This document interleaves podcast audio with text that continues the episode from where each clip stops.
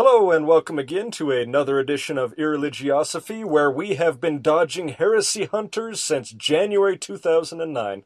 Oh yes, it is Hell. the one true podcast. Hell yes. Yeah. Kiss my ass, heresy hunters. Yeah, bring it, bring it. I'll, I'll burn for my uh, truths. All right, should we go into? uh Let's do. We haven't done any reviews, No, any no, iTunes reviews for a while. we haven't done any reviews, and there is a great one that I think we should cover, and you know exactly which one I'm talking about. Yeah, uh, it's too many jokes. Uh, Four star review from Dolphin85. Uh, these guys are pretty cool. They're well informed. They do awesome interviews. I'm starting to get skeptical about this review already. Yeah, yeah. Well, it's only got four stars. That should have given you your first thought. I do love jokes and fun just as much as the next guy, but I feel that jokes and sarcasm rule these guys. Just when they're about to make a good point and I'm focused on hearing it, they toss in a crazy joke. Well, how do you And- babysit a black baby? What? How do you babysit a black baby? Oh, God almighty. You lick its lips and you stick it to the wall. oh, I'm sorry. You were in the middle of something. Please continue. I've lost my train of thought. and yes, it's a good joke, but I lose my train of thought. And sometimes they carry on with the joke for so long that I stop caring what the main point was in the first place. Um, So do we, actually. you know, another genius was criticized by something fairly similar to this. I'll play it for you now. A good effort. Oh, well, decidedly that. An excellent effort. You have shown us something quite new tonight.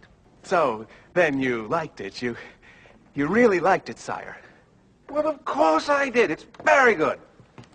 Uh, Of course, now and then, just just, just now and then, it it, it seemed a touch. Um, What do you mean, sire? well, I mean, uh, occasionally it seems to have. Um, oh, how shall one say? Um, how shall one say, Director? Too many notes, Your Majesty. Exactly. Very well put. Too many notes. I don't understand. There are just as many notes, Majesty, as are required, neither more nor less. Well, my dear fellow, there, there are, in fact, only so many notes the ear can hear in the course of an evening. This is absurd. My dear young man, don't take it too hard. Your work is ingenious. It's quality work. And there are simply too many notes. That's all. Just cut a few, and it'll be perfect. Which few did you have in mind, Majesty? Ah, yes. Too many jokes. Yeah, I, I love that we are now comparing ourselves to Mozart. Right. Which jokes would you remove? um, well, we can't take out the black baby jokes. Those ones are just too good. Um, Yeah, that actually, that joke will lead us right into our uh, skunk dick candidates. I nominate Layton. I didn't invent the joke. I just repeated it. skunk dicks of the Mims Carter skunk dicks of the week. Who do we want to start out with?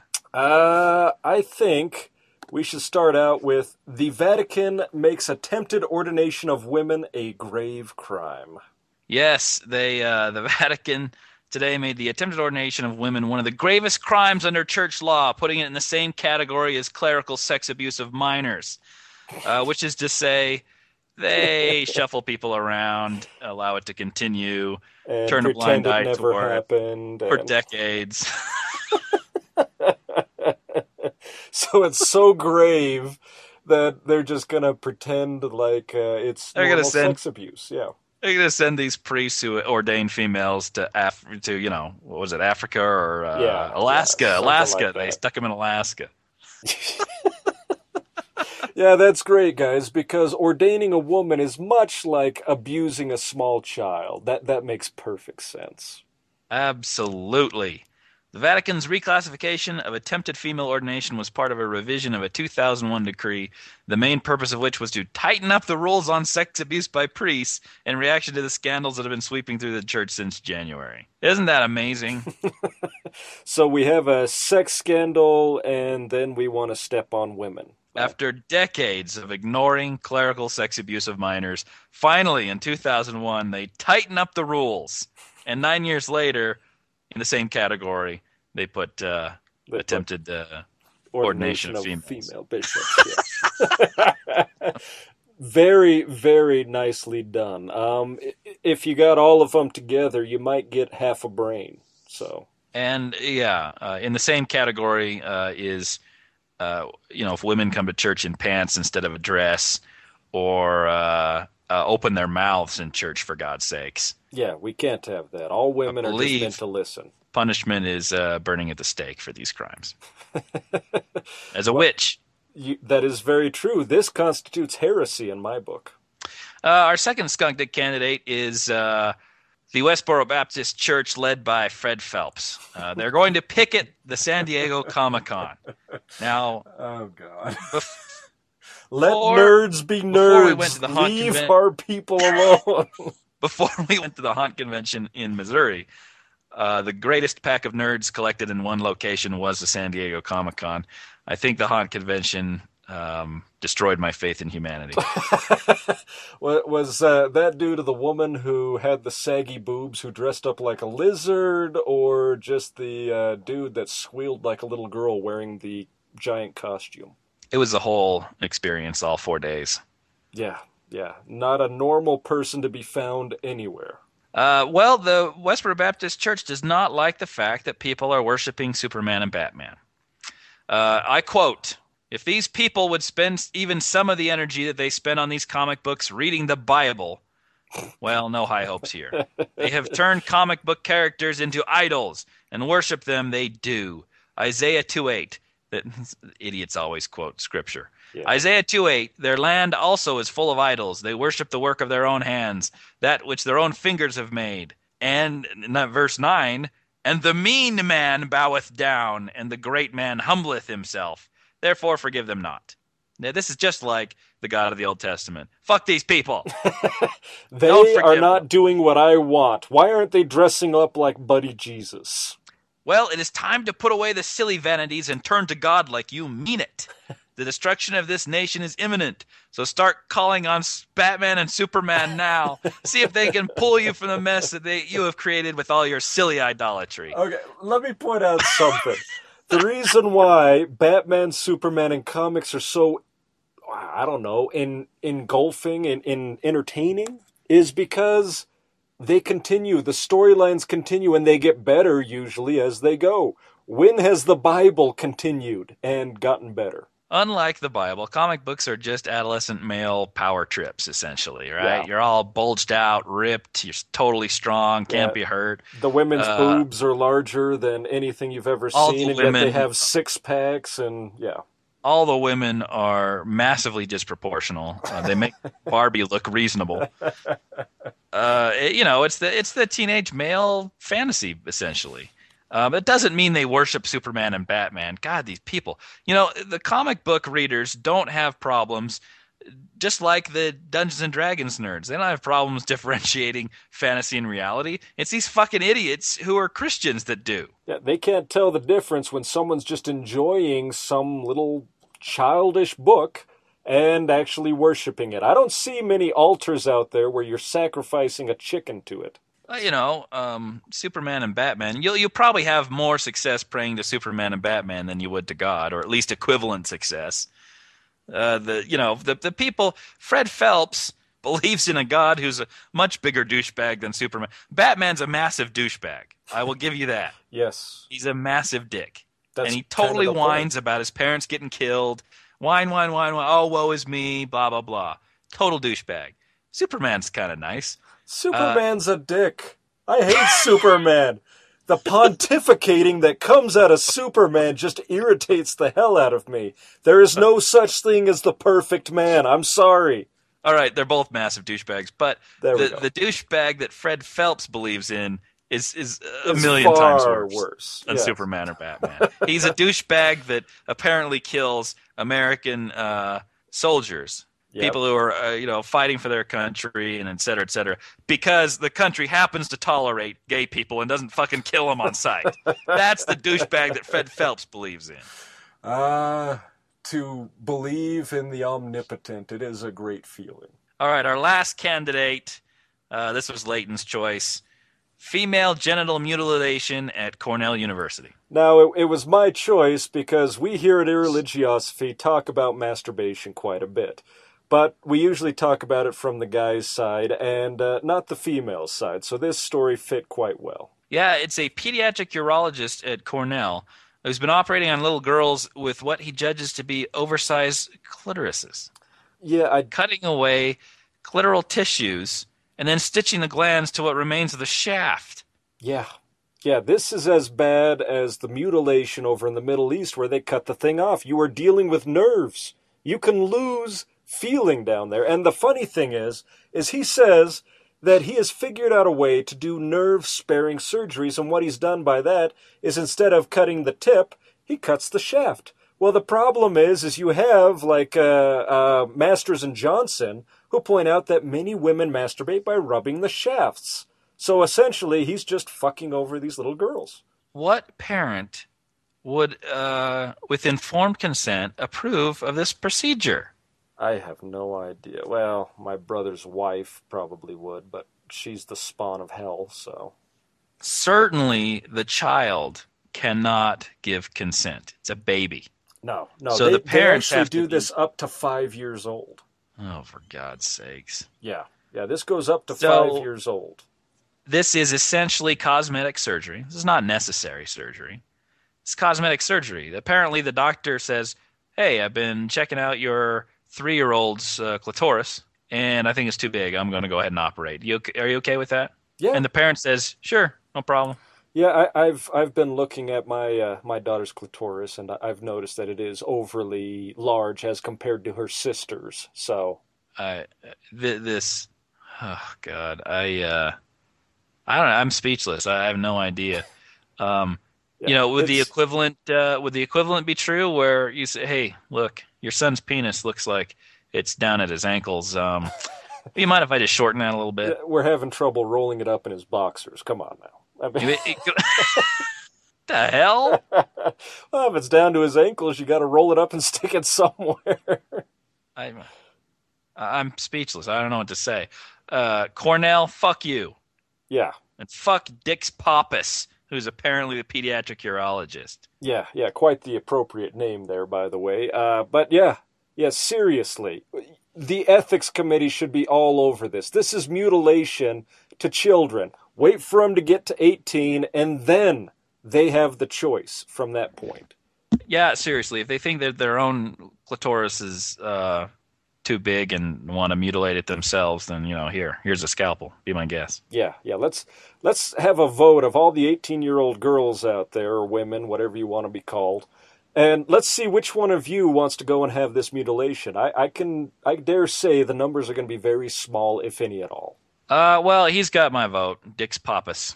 Yeah, yeah, but I'm sorry, the Catholic Church is winning mine. I'm sorry. you ordain a woman and it's ba- as bad as molesting a small boy. Yeah, that makes perfect Yeah, it- sense. It's a pretty bad week for skunk dicks when Fred Phelps is at the bottom of the heap. That's very true. Okay, so let's dash that into the computer as fast as we can. and uh, what do you got? Who won? For some reason, Glenn Beck is showing up on my screen. Glenn. is that two in a row? He's almost had as many as Mims Carter himself. That that's pretty impressive. I never thought anybody would reach the level of Mims Carter skunk dickishness. But uh, Well, Glenn, Glenn Beck uh, on his show has been talking about civil rights. Um, we probably ought to just play it for you so you can marvel at this yourself. yeah, Panthers and the threats causing Congress to pass the civil rights, that's bullcrap.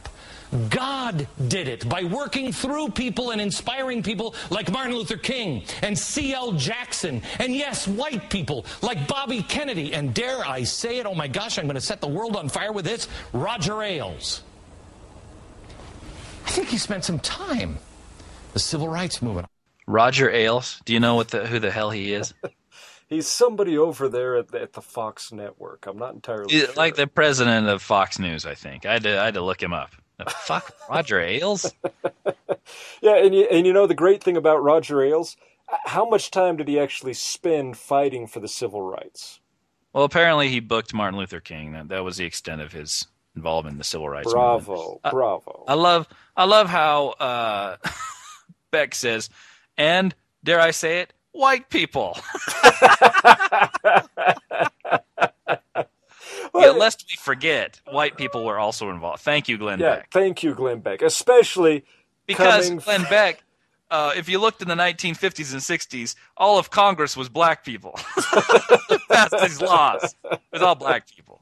Well, you know, essentially what he's saying is that God was the one who brought in civil rights. Well, that's that's very interesting, uh, Glenn, considering uh, your church, the LDS Church, didn't allow blacks to have the priesthood until 1978. So if God is leading your church, shouldn't you and uh, your church been at the forefront of civil rights movements? Yeah, apparently God worked on Congress before he worked on the prophet, his fucking prophet, who has Yeah. all of the keys of the priesthood and is prophet, seer, and revelator, and the only person on earth who can do that. But he fucking talks to Congress first. About Yeah. 20 years Then, before. tw- then waits around 20 years going, Well, uh, I worked my mojo. It's Well, time done." to take a rest. yeah, there was another Oh, seventh day, God. Thanks. Wait, there's some more white people I got to talk to. Yeah, there, there's people more racist than the LDS Church. I'll be right back. So now, keep in mind also uh, Glenn Beck's vision of God. What a fucking asshole. What a lazy asshole. He has to work through a bunch of people, right? yeah, what happened to the God of the Old and the New Testament where he did shit himself? And Jesus is sitting there changing water into wine. He's fucking walking on water. He's floating up to heaven, raising people from the dead. What the fuck? Elijah raising people from the dead. Moses has a pillar of fucking fire holding, Yeah. holding uh, uh, the Pharaoh back. He's parting the fucking Red Sea. What does God do now? Oh, he just waits until some people come along yeah he and sends he a works bunch of black them. people. He fucking inspires them. Is what God does. inspires people. Yeah, so much for the Almighty. I mean, seriously. I want to say, what's the difference between Glenn Beck's world, where God is inspiring people, and a world in which no fucking God exists at all?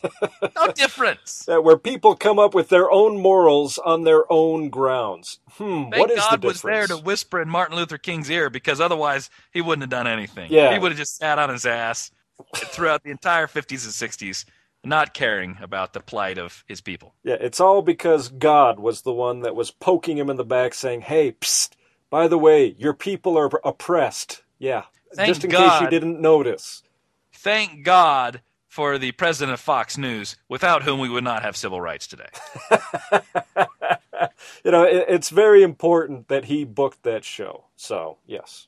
Uh, it had also- nothing to do with the ratings that probably went through the roof at booking that show. Also, uh, Glenn Beck has this to say about uh, Jews and Jesus. We've never heard this refrain before. Yeah. Jesus conquered death. He wasn't victimized. He chose to give his life. He did have a choice. If he was a victim and this theology was true, then then Jesus would have come back from the dead and made the Jews pay for what they did. That's an abomination. Made the Jews pay for what they did? Uh, Beck, Jesus was a Jew. You fucking idiot. Well, he needed to make his own people pay for what they did to Jesus. That makes perfect Yeah. sense. Um, Jesus, this nice, meek, kind person who's apparently telling everyone else to turn the other cheek. Pray for your enemies. Yep. Comes back from the dead and fucking kicks their asses. That's because he's so pissed off because, uh, depending on the religion, Jesus is God. Therefore, Jesus already knew what was going to happen to him, and yet it still pisses him off when it does happen. Oh God! You know, Mel Gibson goes on an anti-Jewish um, rant in 2006, catches all kind of hell for it. For some reason, it's not. You've come to expect this really from Glenn Beck. Yeah, Glenn Beck is just the nation's idiot. I mean, who needs a village idiot? We Yeah. have Glenn Beck to hold up on a pillar. yeah. I, every time I listen to this guy, it's, he just keeps getting stupider and stupider. all right, uh, let's let's let's move on. Uh, actually, I would like to bring up uh, an email that came through. Uh, uh, this, this came through a few weeks ago. We just haven't had time to get to it. And it actually comes from, I don't know if to call her Jenny or Jenny or Janae, whatever. But basically, she points out that she's worked through irreligiosophy. She, she really enjoys the banter, so on and so forth. But it's her second paragraph that really Usually, home. Usually when we get those emails, the next sentence is, "Here's what I hate about you, dicks." Here's what's wrong with you little dicks. I So- love you guys. You guys are awesome. You is fantastic. Best podcast ever. And Yeah. then a massive but Here's why you're dicks. Yeah, that, that- just just to Just prove our up. point, this is what comes before the second paragraph. It's a pleasure to be invited into a couple's long-standing love affair or friendship, and it is part of what makes the podcast work. However, I must say that I cringe during episodes with guests where Leighton in particular seems completely unable to avoid talking about sex in rather explicit terms. I can hear Well, your Janae- guests. Okay. If it if it makes you feel better, I'm uncomfortable at that too. I cringe as well, right with you. Um, the fuck? Are you masturbating right now? Well, you know, sometimes when uh, when other people talk about sex, it. Uh, Oh my god! hold on. Oh, there's the old face. Ah. Hold on. Ah, the tip's still sensitive. Okay, I'm done.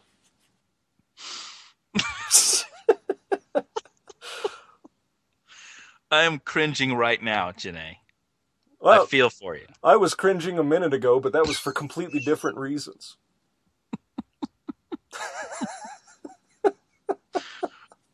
Well, there must have been a purpose to this email. Yeah, yeah. Actually, she she said that if we we didn't talk about sex or my penis for the next five episodes, that she would buy us a six pack. well, um, could could we have That's a, a, mulligan? pretty sure bet, Janae. You got to give us some sort of chance of reaching the six pack. We're talking five episodes here. Could we get like five mulligans? Just yeah, loosely Yeah. thrown out there. Maybe one episode. Maybe one episode we go without talking about Layton's penis. Yeah. I doubt it, but at least you give us a fighting chance. This is like God setting us up to lose. I mean, seriously. Oh God, sorry, Janae. I, I don't think that's going to happen. But thanks for the yeah, offer. yeah. I'm sorry. Uh, my penis is just far too fascinating for even me. So All right, let's move on to the pod. the- please, the- for the love of God, let's move on. I've got to clean off the spray. let's move on to the meat of the podcast, which amazingly does not have to do with Layton's penis. Yes, because we can't find uh, and we can't find my penis, so we can't necessarily declare it meat at this point. So, this podcast is on early Christian heresies and uh, the um, kind of uh, alterations of scripture that have gone on uh, because of these heresies. Remember that um, Kent Hovind and, and a lot of these fundamentalist Christians believe, uh, I think they, they don't know it, but they're taking from Eusebius his idea that there was one Christianity, and it, it by sheer coincidence happens to be the Christianity these people believe in. Yeah. what a surprise! All- There's one true church, and we're in it. It's always a Christianity flowing forth from the person you're talking to. That Christianity was corrupted over time, and, and there were uh, offshoots into different heresies, right? Yeah. Uh, the truth is a lot more complex. Uh, the truth is that there were um, arguments going on back and forth between various groups of Christians uh, that that didn't really get settled until about the fourth century, uh, and that was is settled uh, kind of more by force than anything else. yeah, actively stomping on the settlement is what happened. That's pretty. It's more effective than uh, philosophy, reason, and simply debating your opponents. Yeah, because, uh, well, you know, you might grow intellectually if you discuss things philosophically. Yeah, you risk changing your mind. yeah. Um, so, uh, unlike Kent Hovind, um, we're actually going to look at these uh, early Christian heresies and see what they were talking about, why they were talking about it, and how uh, they came to, to kind of get crushed. yeah. Now, the interesting thing is, is most people, they, they forget that when Christianity was a, a budding religion, it had so many different thoughts going through it that uh, they were having difficulty controlling it, pointing it down to one single church. And of course, that's where the Council of Nicaea comes into play. And, and you know, that's where heresies came from, is the Council of Nicaea started it all. Officially, Officially. there were heresies before the Council of Nicaea, but they weren't.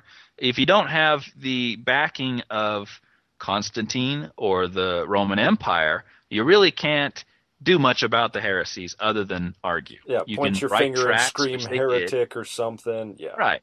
Yeah. But it really came down to the fourth century with the backing of the Roman Church where uh, the heresy hunters really took off. Yeah. And the the um, analogy really is, you remember our uh, podcast on the comics scare of the 1950s? Yes, yes, I do. In fact, and I, I remember a lot of people asking why the hell we did that. it was purely for this uh, podcast benefit. yeah, I'm Before sure the that was on your mind.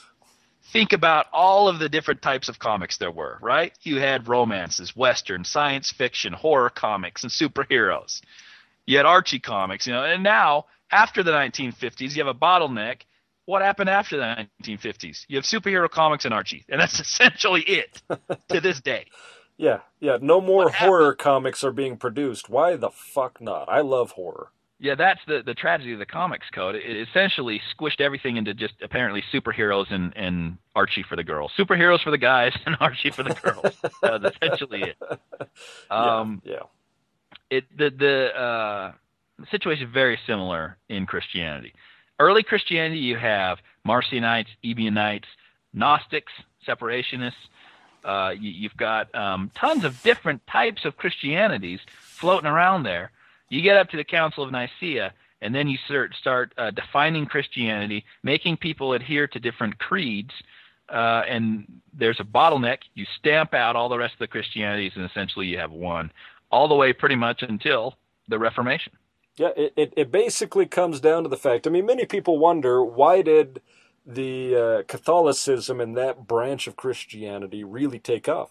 It was because that was the one that was accepted by the strongest people, and then they went out and kicked everybody else's ass. Yeah, the question is how did these proto Orthodox people win out over all the rest of them? Well, the proto Orthodox happened to be the church in Rome, right? So you have the wealthiest, the the the most educated, typically, and the uh, the most influential. So these people would say, uh, if they want a bishop installed in a church who clearly believes the same way they do, they would uh, say, hey, if you allow this bishop to be your bishop, then uh, we'll go ahead and donate a bunch of money to your church. Yeah. Keep in mind also that the Roman church had the benefit of being inside Rome and it had access to all the organizational structure and hierarchy and administrative expertise of the Roman Empire just by being surrounded by it. Yeah. Uh, so it, it's really no uh, mystery as to how these guys won. No, Um, no, especially question considering the Christians in large during that era were the uneducated poor, because this is the type of religion that really fed into their desires. It was the hope to get greater things than what they actually had. Right, and I think a lot of these arguments um, led directly to the uh, creation and adoption of a, a fixed canon in Christianity. You can see that in hindsight, you can see the benefit of the canon because you have these books that you've selected that agree with your beliefs, and anything outside of the canon, immediately you can say, "I don't care about this. That's not in the canon. Yeah. It's clearly false. It's Yeah. not in the canon. I don't have to defend it. I don't have to talk about it. It's not in the canon." What is not It of might- God is of the devil. it might surprise you to know um, what year was the New Testament in its current form. We have 27 books in the New Testament. What year did the first documented list appear of our New Testament that had only 27 books in it and our 27 books? Do you know the year? That's got to be after the uh, the Council of Nicaea. I would guess somewhere in the 400s. About 40 years after the Council of Nicaea. It was 367 Wow. of the Common Era.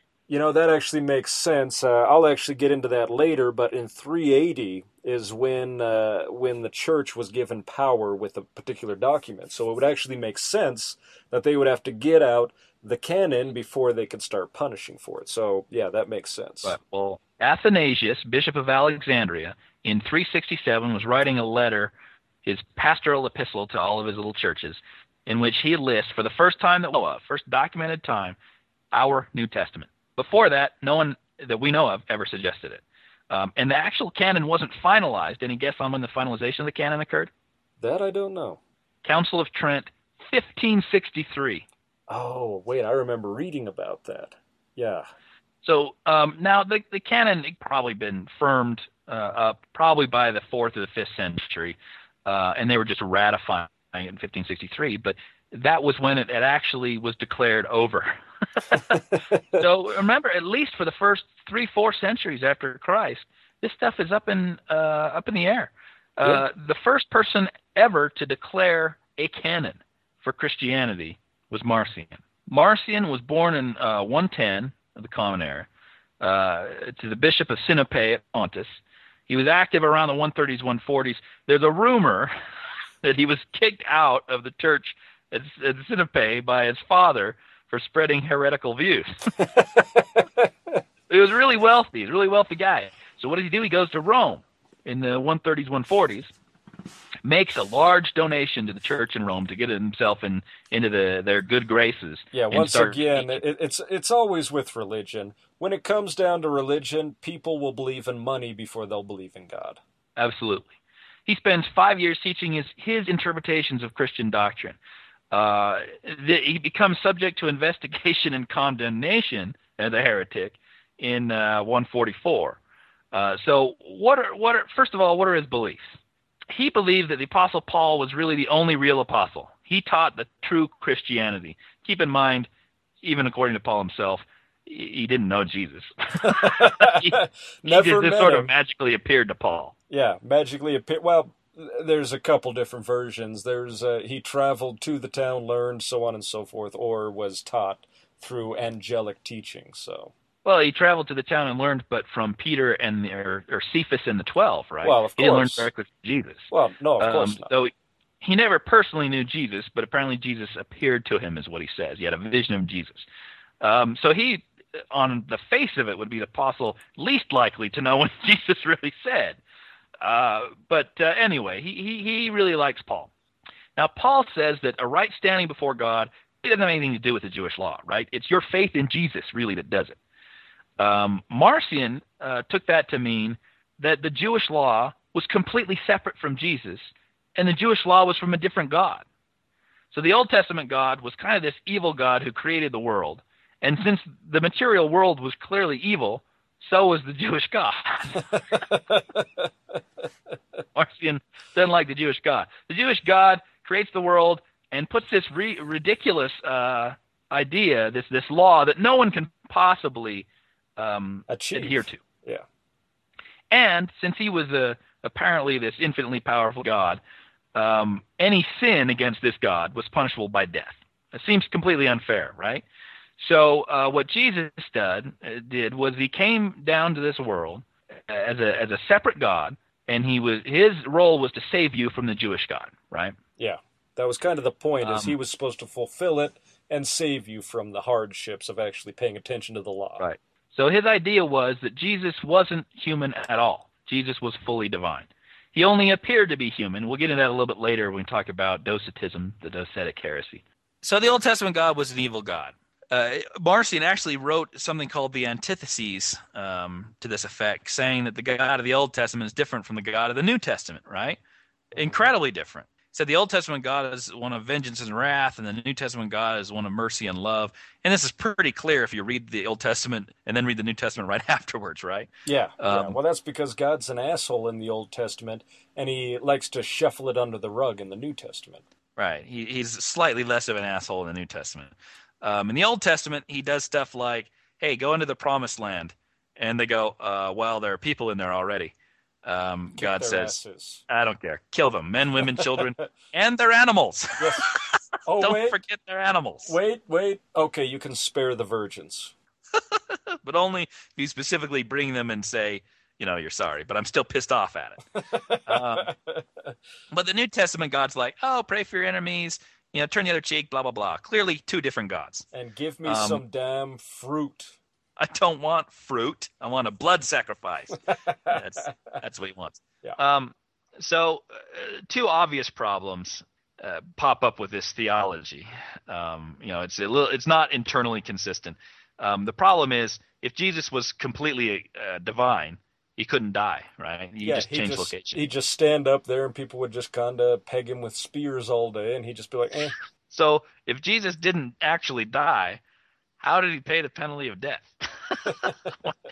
and the second problem, and this is my problem always when I hear people say the wages of sin is death, right? yeah, Uh, and Jesus died to purchase our, our, our release from this, blah, blah, blah. Well, I got news for you people. Everyone dies. So everyone pays the penalty. So I might as well sin my entire entire fucking life because I'm going to die at the end of it. Yeah, yeah. And I'll, I've paid the penalty. Yeah, wh- why is it we're all not being twinkled if we don't need to pay the penalty? Yeah, we're saved by Christ. Why don't we just float off into heaven like he did? It's like, oh, it's my time. See, I'm twinkling. God's taking me. That Oh Lord. All right, so Marcion puts forth this canon because clearly a lot of the stuff floating around does not support Marcion. So he he says screw everything except for ten letters of Paul. Interestingly enough, we have um, thirteen in our New Testament. Um, he takes all of our New Testament letters of Paul, with the exception of First and Second Timothy and Titus, the so-called pastoral epistles, which are nearly universally declared by scholars as Forgeries. Yeah. So he doesn't have those three in his uh, canon.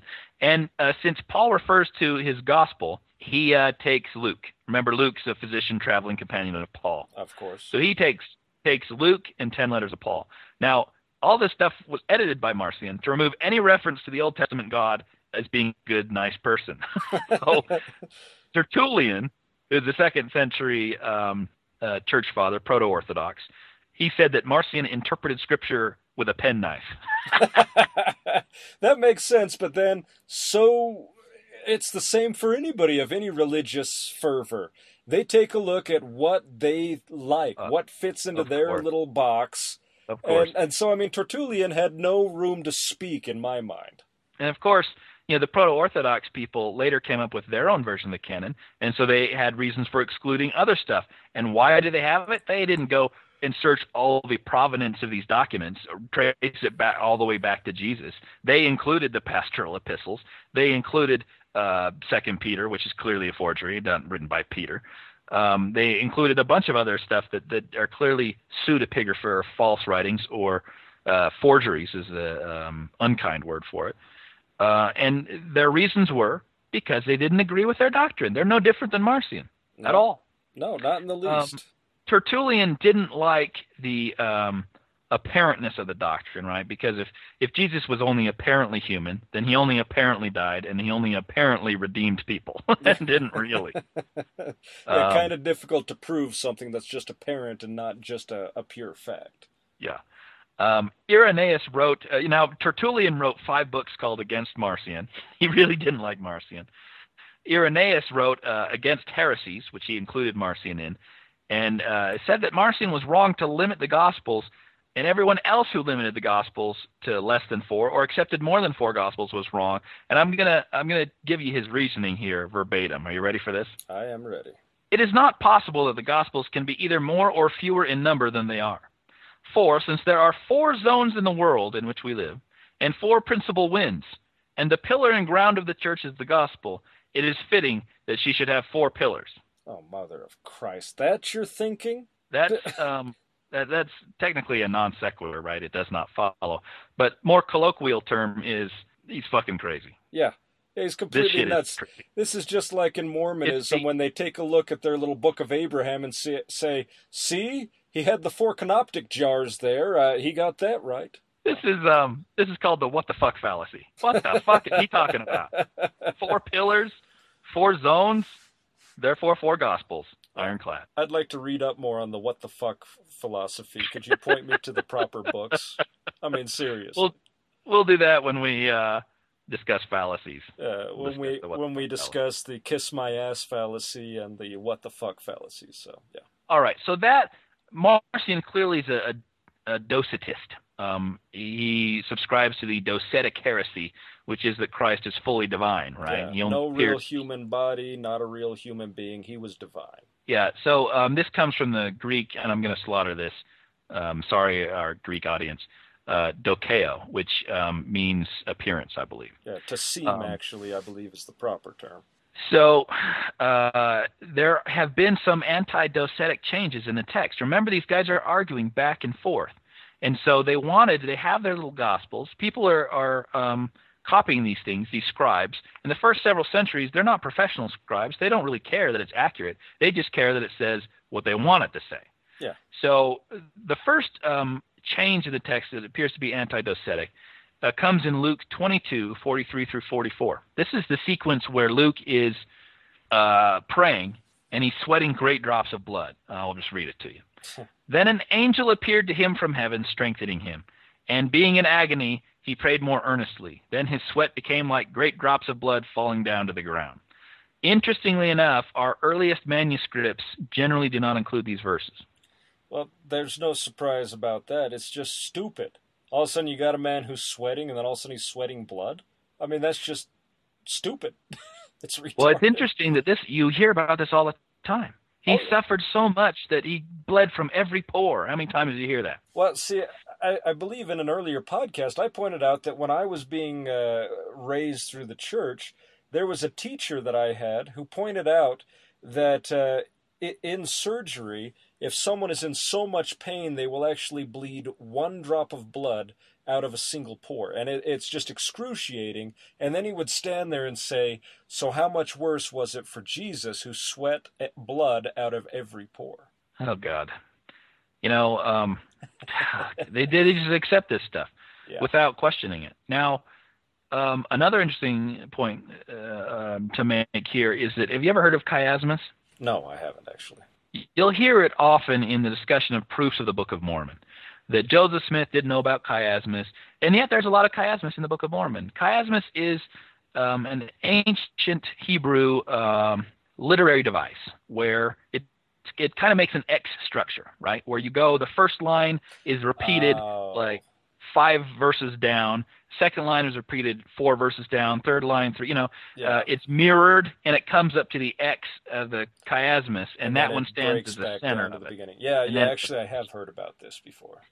Um, you know, it's clearly open to interpretation. A lot of the so-called proofs of the Book of Mormon with chiasmus um, are just this idiot interpreting chiasmus in a structure that, that clearly doesn't have it. Um, it's just wishful thinking. But there is this chiastic structure in Luke. Um, remember, in this scene, he tells the disciples to pray lest they enter into temptation. He leaves them. He kneels to pray. He prays. He rises, goes back to the disciples, tells them to pray lest they enter into temptation. Right? So that's the chiastic structure. Yeah. Without the sweating drops of blood. If you, you enter the sweating drops of blood, the focus instead of being on the prayer is on the sweating drops of blood and the suffering. um, so it throws the chiastic structure completely off um, because he doesn't pray twice. You, you screw up the chiastic structure completely. Also, remember the rest of Luke's portrayal. Jesus in Luke is calm, he's dispassionate, he's totally in control. Mark, one of Luke's sources, has a, a Jesus that gets angry sometimes, and sometimes he's out of control. In Mark 14:33, Jesus began to be distressed and agitated. Luke removes that. In Mark 14:35, Jesus falls to the ground in anguish. In Luke, he has them kneel. In Mark, Jesus asks God three times that the cup be removed from him. In Luke, he only does it once, and uh, he adds in that one time, "If it be your will." Right? He's totally in control. Luke has Jesus forgive the Romans as they're nailing him to the cross, and instead of in Mark, "My God, my God, why have you forsaken me?" Remember in our, our last podcast, uh, you have uh, Jesus instead saying, "Father, into your hands Into I your commend hands my I spirit." commend my spirit. And of course, everybody knows the reason why he's doing it is uh, they're looking for a more powerful being that they can all stand behind. I mean, uh, we got these pastors of today saying, hey, don't worship these superheroes, and yet you got the same goddamn thing happening in Luke. They're taking this man who writhes in pain, and all of a sudden, he's all above it. He's powerful. He can withstand it. Right. It's the same sort getting- of hero worship. Right. You're getting farther and farther away from Mark's very human Jesus to uh, the end of it is John, who's like nearly completely divine. Um, but you know why? Why in in uh, Luke, where you have this entire portrayal of Jesus who's completely undisturbed by anything, even crucifixion. He's not suffering. He's like talking to the guys next to him, has this intelligent conversation with the thieves next to him, as he's supposedly writhing in pain. Yeah, yeah. He's Um, hung up there, and he's like, "Hey, so how uh, how are you doing? Uh, what brought you here?" Yeah. So so why would this pop up in Luke? And the answer is it wasn't there. No. Uh, it was added as a scribal addition, and the the answer why would they add it? Because uh, it because he really suffered. He really bled. Right. It, it appears otherwise that this Luke, this Jesus in Luke, didn't really suffer. Right? It appears like suffer at docetism at this point, which is why they Right. added the blood. They needed to So prove that he was human. Another change comes in Luke 22, 17 through 19, which reads, Then he took the cup and gave thanks and said, Take this and divide it among yourselves, for I say to you, I will not drink of the fruit of the vine until the kingdom of God arrives. And he took bread, gave thanks, and broke it, and gave it to them, saying, This is my body, which is given for you. Do this in remembrance of me. You remember that from every Mormon sacrament ever? Yes, every single goddamn one. the oldest manuscripts we have end differently. The final sentence isn't "This is my body, which is given for you. Do this in remembrance of me." The oldest manuscripts have "This is my body." But behold, the hand of the one who betrays me is with me at the table. Yeah, which is it's it's kind of interesting to uh, to realize that Joseph Smith took this out of the Bible, and it is said every single Sunday over the sacrament, without even realizing that further down the road, people are going to look back and scholarly realize that hey, this isn't even what it says in its entirety. You are taking it completely out of context. Yeah, um, you can see that the scribes swiped it probably from 1 Corinthians 11, 23 to 25, which is very similar, but does have the uh, do this in remembrance of me. They probably stuck that in there. Um, again, this is the only place in Luke or Acts, remember Luke wrote both of them, where Jesus' death is said to be for the salvation of others. Luke, if you read him, Luke and Acts by themselves, um, Luke doesn't have Jesus' salvation as a ransom like in Mark for the, the sins of others.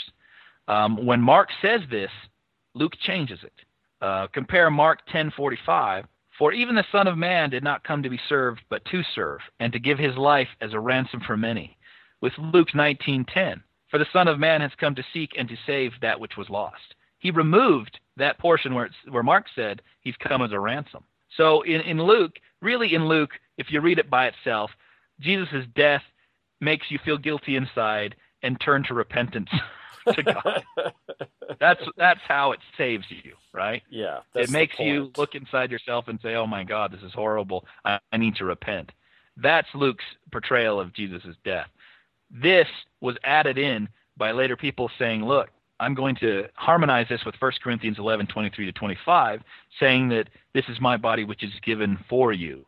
Do this in remembrance of me." Yeah. Wasn't in the original text. Well, see, I mean, th- this goes along the same lines of what everybody receives when they go to church. They instantly show videos or tell you the courageous story of Jesus' pain and ultimate death, so you feel bad. It- it's all guilt, is all it ever is. Yeah, right. So let's move on to the uh, adoptionist heresy. This is where um, Jesus is fully human, right? Yeah. So it stands against the Marcionite Docetist heresy. Well, it stands Jesus- against the entire idea of God coming down and impregnating Mary because Jesus was a human being, and then he's adopted Right. by God when he's born. Right. Jesus is fully human.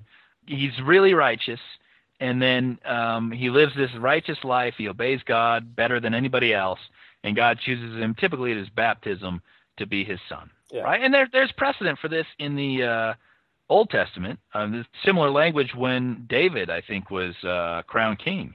You know, the you know, and I think subsequently all the kings went through this kind of son of God um, adoptionist language when they were coronated. Well, of course, because I mean, even Alexander the Great sought out the oracle so he could be uh, have the oracle tell him, "Hey, you have a father who is a god." I mean, th- this is just a common theme throughout all of history. And I mean, of course, with adoptionism, you have God either accepting him at conception or accepting him when he was baptized by John the Baptist. It's the same thing. It's Jesus Yeah. seeking out for a godlike father. The analogy for Alexander would be that not he's the son of Horus because um, Horus had sex with his mother. It would be that Horus went through the adoption papers and adopted him to be his son.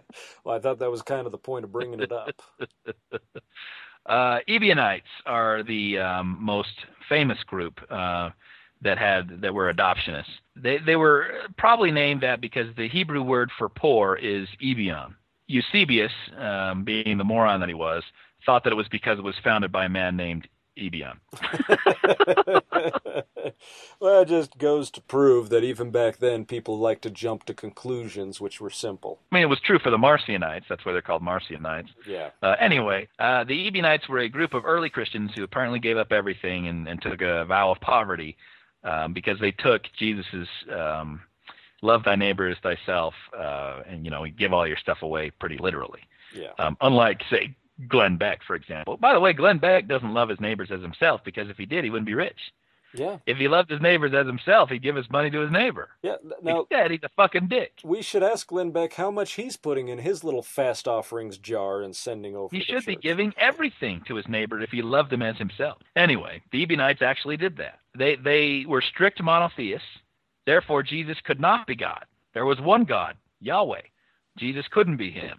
Uh, they did not accept the idea of the virgin birth. And, and as a matter of fact, I wonder if the virgin birth story was uh, concocted in order to refute the Ebionites. Well, it could very well have been because uh, I mean, you have these people sitting here, and they're trying to figure out Jesus's lineage. How does he fit into the whole thing? And then all of a sudden, you have this virgin birth popping up, and, and this well, is you remember, there's evidence, uh, as we went over in a previous podcast about did Jesus exist, there's evidence in Luke that uh, the virgin birth story in Luke was a clumsy addition, uh, that it wasn't there originally. The Ebionites seem to have a gospel uh, that's very similar to Matthew, but it's missing the first two chapters, which uh, narrate the virgin birth. Yeah. Well, I mean, we've already proven that Christianity as a whole, they were constantly cobbling together whatever they could fit to make it seem like what they wanted. Right. So the, the Ebionites were a group of Judaizing Christians.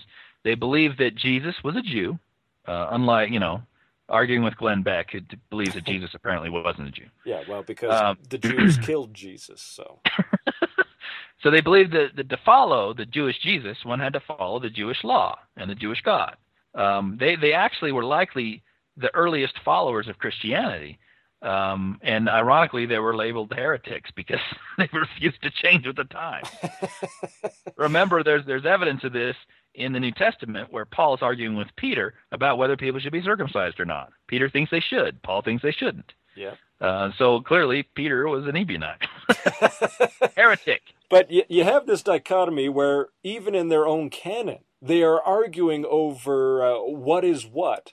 And even then, they're not sitting there and pointing, well, he's the heretic. No, he is. That sort of thing. It It's only outside of the canon where they're looking around and going, well, no one should ever have differing opinions about this shit. Right, when it's clear, even within their own canon, people are arguing.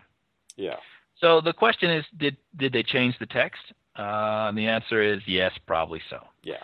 In um, 1 Timothy 3:16, it says uh, God was made manifest in the flesh. Right? They're talking about Christ, and it said God was made manifest in the flesh. Now, in the Codex Alexandrinus, fifth century manuscript, one of the best manuscripts we have, it changes the word God to who.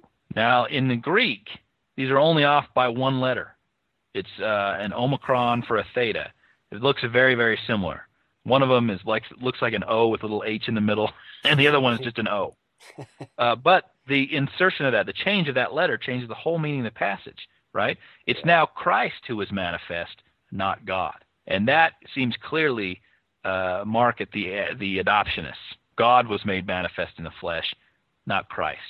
Christ was God. Yeah. Yeah. Well, I mean, Just, it, just adopt him. it, it comes down to the fact that they were just trying to refute all these heresies that were popping up all around them, all these differing views. And so you just add to your canon to refute them and say, hey, look, it's in the canon, you can't fight it.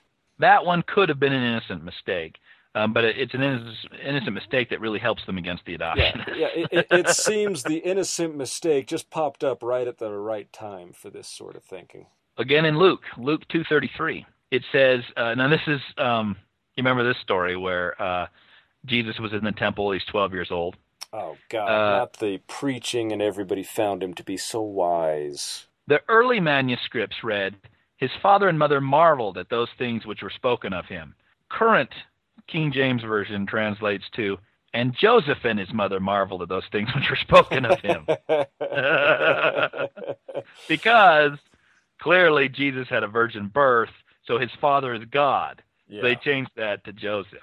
uh, later, when the parents, a couple of verses later, the parents leave Jesus behind, right? Like we've all done. Oh my God, we left the Son of God. Yeah, let's see. Uh, Supposedly, we've only got one son, and uh, we're, we're forgetting Well, Didymus Thomas Jude. Yeah, well, he's twelve, but even 12. still, well, They may have a bunch of other kids, and you know, if you believe the Catholics, Joseph is really old, and he brought a bunch of stepchildren with him. yeah. So apparently, you know, yeah, they're going, um, yeah, Jude, Joseph, we got all these other people. Uh, Okay, that let me, let me to me. point out something. I came from a family of 19. We never left anybody behind. My parents never forgot one of us. They did stick us in a trunk to ride home a few times, but they never forgot us. I think that's pretty unusual and probably brought on by the fact that you did have 19 children. I was left in a gas station. I'm sure one of my uh, other brothers and sisters uh, were left in gas stations or stores. I think it happens pretty commonly. Wow, that's kind of funny because I, I thought those stories just either happened because the parents were pissed or they just didn't like their children. Yeah, growing up, not a single one of us was ever left behind. Well.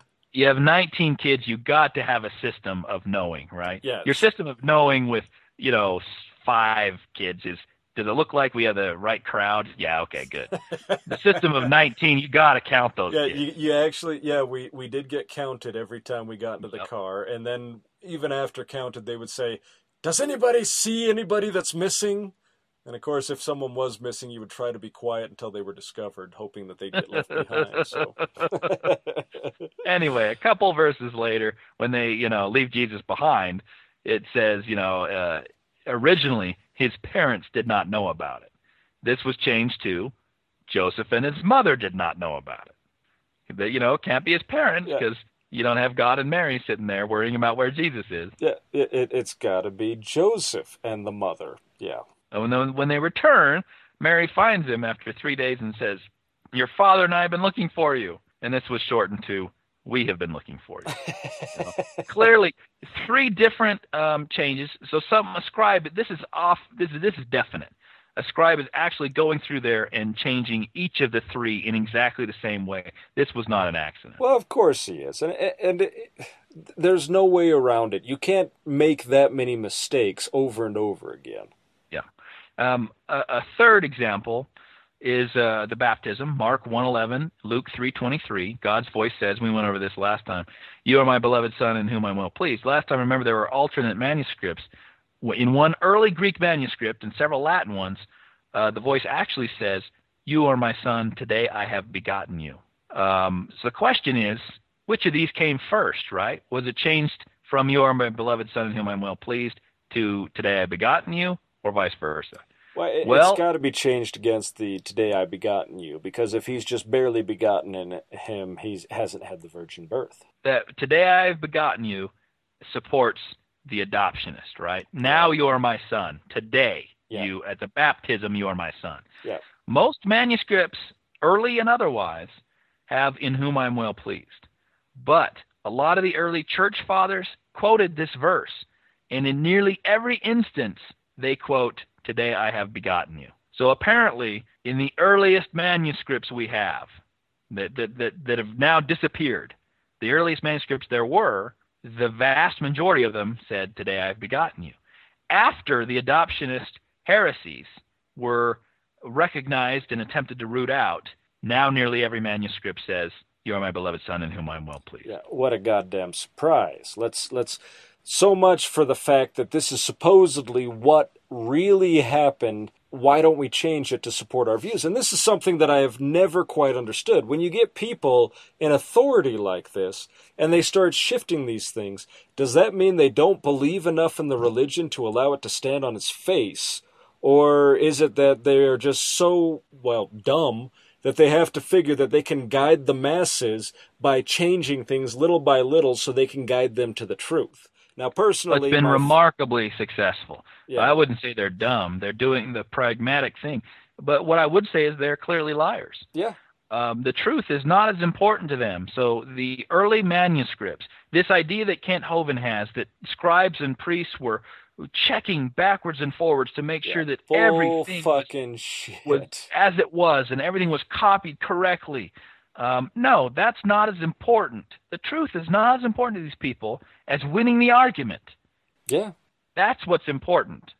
That that that the manuscript says what I want it to say, that's more important. And the more you learn about this, the less confidence you have that the New Testament we have today is the actual New Testament as it was written, the actual documents as they were written the first time. And see, and that's what's that's what really pissed me off about religion. I mean, once I kind of fell away, the thing that really pissed me off about religion is ever since I was a small child and could be taught, I was always taught that this is the truth, it is the truth, and it will stand on its own legs. And then all of a sudden I find out that those in the higher up authorities decide what is truth. And that pissed me off to no end. Because if you're going to tell me the truth, tell me the goddamn truth. Don't sit there and buttercoat it or twist it to your own means. Right, and you're losing an opportunity to to uh, shape the, that presentation itself instead of having them find out when you're not there and you can't answer the questions. Um, uh, this, this brings me back to the Mark Hofmann controversy that we talked about in Carl's podcast. Uh, what happened was Mark Hofmann forged the White Salamander letter. The church that said the letter itself said Joseph Smith got his revelations from a white salamander, right? Yeah. Well, if this is true, Mormonism is a total farce, right? so what does the church nuts. do? They first pay BYU professors to authenticate it. The professors do. They say this is authentic. Um, so the forgery apparently was was pretty good. Uh, and so what do they do? They pay Mark Hofmann to purchase it. Do they release it? No, they hide it in the vault. Yeah. The only reason we know is because Mark Hofmann himself couldn't stand that his work doesn't see the light of day, and so he leaked it out to the press. And the press put pressure on the Mormon church to release the document, which they finally did. But their initial impulse was to pay a ton of money and hide it away. So does that tell you that Gordon B. Hinckley, who was involved in the transaction, who later became prophet of the church, really believes in Mormonism, or is he more interested in maintaining his position of power and authority? Yeah, that's that's pretty easy to answer here. And I mean that that's the goddamn truth of it. And you approach to anybody who's completely brainwashed by this bullshit, and they will completely ignore the fact that the church leaders are hiding things, and they will blatantly tell you, you know what, they are closer to God than I am, and therefore they know what is best. They are doing God's will. And that is the big problem with Of course. religious people all around is open your fucking minds and actually consider something for yourselves rather than allowing these dipshits who are willing to hide everything and twist everything to their own means and you just accept it. My first question to Gordon B. Hinckley, as a believing Mormon, would be why in the fuck would you have to pay a BYU professor to authenticate this shit? Why don't you just get down on your knees and pray to God? Don't you have a fucking line to God as a goddamn apostle? Don't you have keys of the priesthood? Don't you have the power of fucking discernment?